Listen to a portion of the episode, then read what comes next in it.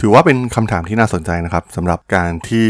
แพลตฟอร์มคริปโต หรือกองทุนคริปโตต่างๆนะครับที่เป็นข่าวก่อนหน้านี้ที่ได้เกิดปัญหาอย่างมากมายนะครับ มันจะส่งผลกระทบต่อวงการการเงินโลก ที่เป็นวงการหลักอย่างกลุ่มธนาคารดั้งเดิมได้หรือไม่นะครับ เป็นบทความที่น่าสนใจนะครับจาก นิตยสาร Financial Times ที่กล่าวถึงเรื่องนี้นะครับว่าเราหน่วยงานกำกับดูแล แล้วก็อุตสาหกรรมขนาดใหญ่โดยเฉพาะอุตสาหกรรมด้านการธนาคารเนี่ยจะมีความปลอดภัยแค่ไหนนะครับหากเกิดการล่มสลายขึ้นมาจริง ๆ ของกลุ่มคริปโต เรื่องราวเรื่องนี้มีความน่าสนใจอย่างไรนะครับ ไปรับฟังกันได้เลยครับผม You are listening to Geek Forever podcast.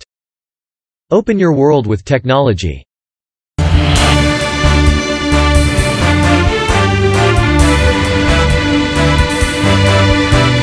This is Geek Daily. สวัสดีครับ ผมดนทลาดนจากดดนบล็อกนะครับ และนี่คือรายการ Geek Daily นะครับ รายการที่มาอัปเดตข่าวสารวงการธุรกิจเทคโนโลยีและวิทยาศาสตร์ใหม่ๆ ที่มีความน่าสนใจนะครับ วันนี้มีประเด็นที่ถือว่าน่าสนใจนะครับ ในเรื่องของภาวะถดถอย โดยเฉพาะในกลุ่มคริปโตเองนะครับที่ตอนนี้เนี่ยต้องเรียกว่าราคามีความผันผวนมากๆนะครับแล้วก็มีหลายกองทุนที่ล้มละลายไป หรือเคสใหญ่ๆอย่างเคสของเทล่าลูน่านะครับที่เป็นข่าวไปก่อนหน้านี้ สร้างความเสียหายให้กับคนทั่วไปจำนวนมหาศาลนะครับหลายๆ คนเนี่ยถึงกับคิดที่จะฆ่าตัวตายเลยทีเดียวนะครับ แน่นอนว่ามันเป็นนวัตกรรมใหม่นะครับที่โลกเราได้สร้างสารรค์ขึ้นมา นวัตกรรมทางการเงิน สกุลเงินดิจิตอลต่างๆ ที่เกิดขึ้นแล้วก็บูมขึ้นอย่างมากมายนะครับโดยเฉพาะในช่วง 2-3 ปีที่ผ่านมา แต่ว่าปีนี้เนี่ยดูเหมือนว่าจะมีพายุถาโถมเข้ามาซัด รูปแบบการลงทุนนี้ค่อนข้างใหญ่มากๆนะครับ ซึ่งแน่นอนครับว่ามันมีความผูกพันกันอยู่แล้วนะครับ ผมก็เคยเล่าไปในเรื่องของจะเกิดอะไรขึ้นหากบิตคอยเนี่ยมูลค่าลดลงเหลือศูนย์นะครับเป็นการจำลองเหตุการณ์ที่เกิดขึ้น มันแสดงให้เห็นถึงความเชื่อมโยงกันเป็นอย่างมากนะครับ ระหว่างโลกของการเงินยุคเก่ากับโลกของการเงินรูปแบบใหม่นะครับที่อาศัยเทคโนโลยีอย่างบล็อกเชน แต่ทาง Financial Times เนี่ยได้กล่าวถึงเรื่องนี้ไว้ค่อนข้างน่าสนใจนะครับ เพราะว่ามันมีกลุ่มที่คอยเฝ้าระวังเรื่องนี้อยู่แล้วนะครับ เพราะว่ามันเป็นเงินอีกจำนวนมหาศาลนะครับ โลกการเงินยุคเก่า การลงทุนมันมีกองทุนบำนาญกองทุนบริษัท กองทุนประกันสังคม กองทุนต่างๆ มากมายนะครับ ที่มีความพัวพันกันอยู่ และถ้าเกิดว่ากองทุนเหล่านี้เนี่ยเกิดความเสียหายขึ้นมาจริง ๆเนี่ยมันจะส่งผลกระทบเป็นวงกว้างมาก ๆนะครับ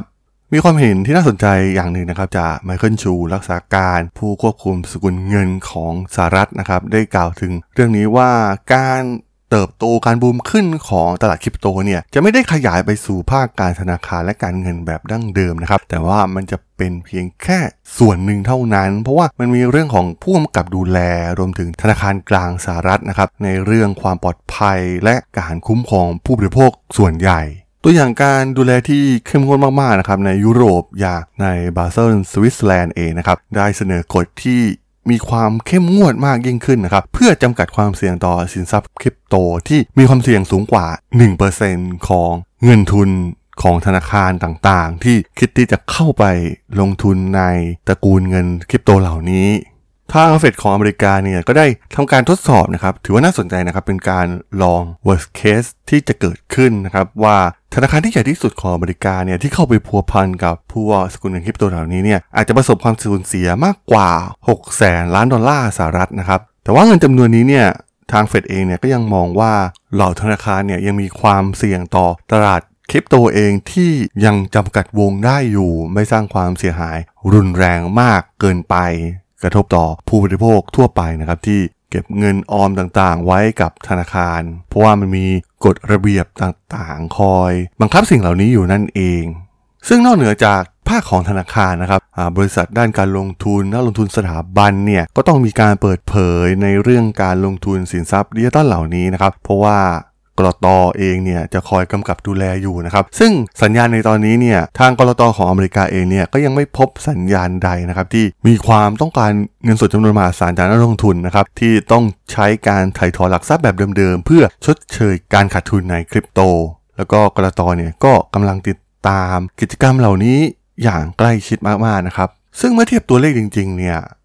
พวกสกุลเงินดิจิตอลอย่างบิตคอยน์เองเนี่ยมีอยู่ในพอร์ตการลงทุนของสถาบันเนี่ยจำนวนเล็กน้อยเท่านั้นนะครับมันอยู่ในระดับที่ต่ำมากๆ แต่แน่นอนนะครับว่ามันเป็นเหมือนกันทั่วโลกที่ธนาคารเนี่ยเริ่มให้ความสนใจเพิ่มขึ้นในการเข้าสู่ตลาดคริปโตนะครับ เพราะว่ากลุ่มวัยรุ่น กลุ่มคนรุ่นใหม่นะครับกำลังเข้าไปในตลาดนี้อย่างมหาศาล ในประเทศไทยเองเนี่ยกลุ่มธนาคารหลาย ๆ กลุ่มก็พยายามกระโจนเข้าไปในธุรกิจนี้เช่นเดียวกันนะครับ อย่างข่าวใหญ่ที่ทาง SCB เข้าไปลงทุนกับบิตคัพจำนวนมหาศาล แต่ดีลก็กำลังดำเนินการอยู่นะครับ ยังไม่สรุปซะทีเดียวนะครับว่าสุดท้ายจะเป็นยังไง ซึ่งแน่นอนนะครับว่าการเข้ามาควบคุมอย่างที่เราเห็นข่าวในประเทศไทยเองเนี่ยกลต.ก็เข้ามามีบทบาทมากๆนะครับในการควบคุมแพลตฟอร์มเหล่านี้นะครับกระดานซื้อขายต่างๆ ในประเทศไทยเองก็มีบริการของไทยนะครับทั้ง Bitkub Zipmex หรือว่า Satang Pro เอง ก็กำลังถูก ควบคุมอย่างเข้มงวดนะครับ มันไม่ใช่แค่ในประเทศไทยนะครับ สิ่งที่หน่วยงานกำกับดูแลเหล่านี้เนี่ยพยายามควบคุม ในอเมริกาเองเนี่ยก็มีการควบคุมที่ค่อนข้างเข้มงวดมากนะครับมันเป็นปัญหาเดียวเลยนะครับ เพราะว่ามันมีเรื่องของความผันผวนของตลาดเงิน สกุลเงินคริปโตเหล่านี้เนี่ยมันค่อนข้างมีความผันผวนสูงมากๆนะครับเติบโตขึ้นเป็นร้อยเปอร์เซ็นต์ลดลงเป็นร้อยเปอร์เซ็นต์บางครั้งเนี่ยลดลงมูลค่าลดลงจนเหลือศูนย์ก็มีนะครับหรือว่า เหตุการณ์ที่เกิดขึ้นอย่างลักพูเองการโกงแม้กระทั่งเรื่องความปลอดภัยทางไซเบอร์นะครับ มันมีภัยคุกคามหลายอย่างนะครับ ใครที่คิดที่จะเข้ามาลงทุนในส่วนนี้เนี่ยก็ต้องมีการศึกษาข้อมูล หาความรู้ให้แน่นมากพอนะครับ จะได้ไม่ตกเป็นเหยื่อ ซึ่งหลาย ๆ คนเนี่ยก็ โดนกันเยอะนะครับ อย่างใน Facebook กลุ่มที่เกี่ยวข้องกับผู้เสียหายจากสกุลเงินดิจิตอลเหล่านี้นะครับ ซึ่งส่วนใหญ่เนี่ยมาจากความไม่รู้นะครับ หรือว่าการรักษาความปลอดภัยที่ไม่ดีพอนะครับ มันเป็นการโจมตีมาจากภายนอกซะเป็นส่วนใหญ่นะครับทำให้บางครั้งเนี่ยมันได้ผลตอบแทนสูงก็จริง แต่ว่าเวลาสูญเสียเนี่ยมันอาจจะเหลือศูนย์เลยทีเดียวนะครับ แต่แน่นอนนะครับว่า กลุ่มการเงินยุคเก่าอย่างกลุ่มธนาคารกลุ่มนักลงทุนเองเนี่ยคงมองข้ามเทคโนโลยีเหล่านี้ไปไม่ได้นะครับ เพราะว่าสุดท้ายเนี่ยมันอาจจะส่งผลกระทบต่อธุรกิจของพวกเขานะครับหลายๆเทคโนโลยีเนี่ยมันทำมาเพื่อดิสลอฟเทคโนโลยีของโลกการเงินยุคเก่านะครับทางกลุ่มธนาคารเองเนี่ยก็ต้องเริ่มหันมาสนใจ Paschal Donohoe นะครับรัฐมนตรีว่าการกระทรวงการคลังของไอร์แลนด์ และเป็นประธานกลุ่ม รัฐมนตรีว่าการกระทรวงการคลังของยุโรปนะครับได้กล่าวถึงเรื่องนี้นะครับเพราะว่าเขาก็มองว่าตอนนี้เนี่ยธนาคารดั้งเดิมอาจจะไม่ได้สนใจมันมากนักนะครับ แต่ว่าภายในอีกหนึ่งปีข้างหน้าเนี่ยทุกธนาคารเนี่ยก็จะเริ่มหันมาโฟกัสในสกุลเงินดิจิตอลเหล่านี้ เพราะว่ามันถือเป็นภัยคุกคามอีกอย่างหนึ่งนะครับ คงไม่สนใจมันไม่ได้อย่างแน่นอน เพราะว่ามันได้ดึงดูดกระเป๋าเงิน คนรุ่นใหม่นะครับแม้กระทั่งคน ยุคเก่าๆก็เริ่มที่จะหันมาสนใจมันมากยิ่งขึ้นนะครับ เพราะว่าผลตอบแทนมันค่อนข้างหอมหวนมากๆ ส่วนธนาคารที่ได้รับการควบคุมขนาดใหญ่เนี่ยก็หาวิธีใหม่ๆนะครับในการนำเสนอผลิตภัณฑ์คริปโตแก่ลูกค้านะครับ ตัวอย่างเช่น JP Morgan ของเจมี่ไดมอนด์นะครับก็ช่วยแลกเปลี่ยนสกุลเงินคริปโตกับ Coinbase และ Gemini นะครับด้วยธุรกรรมการฝากและถอนเงิน Goldman Sachs เองเนี่ยได้ขายอนุพันธ์ที่เชื่อมโยงกับ Bitcoin นะครับ ในขณะเดียวกันก็ให้เงินกู้กับ Coinbase ที่มีความปลอดภัยจาก Bitcoin และธนาคารหลายแห่งเนี่ยเสนอให้นักลงทุนผู้มั่งคั่งของพวกเขาเนี่ยเข้าถึงกองทุนเพื่อลงทุนในคริปโตเช่นเดียวกัน รวมถึงผู้ให้กู้รายย่อยในสหรัฐเนี่ยได้เข้าไปเกี่ยวข้องกับสกุลเงินคริปโตนะครับได้ดึงดูดลูกค้าเช่นมีการออก stable coin รวมถึงแพลตฟอร์มแลกเปลี่ยนคริปโต Signature Bank กล่าวว่าจำนวนเงินฝากมากกว่า 1 ใน 4 จากจำนวนประมาณ 120,000 ล้านดอลลาร์เนี่ยเกี่ยวข้องกับสินทรัพย์ดิจิตอลนะครับและ Silvergate นะครับได้รับเงินฝากเกือบทั้งหมด 29,000 ล้านดอลลาร์จากลูกค้าที่ได้รับมาจากสินทรัพย์ดิจิตอลเช่นเดียวกัน ซึ่งก็ถือว่าเป็นตัวเลขที่สูงมากๆนะครับมันเป็นแรงกดดันอย่างชัดเจนนะครับว่าโลกการเงินยุคเก่าๆ ธนาคารเองเนี่ยก็ต้องเข้าไปยุ่งเกี่ยวนะครับเกี่ยวกับ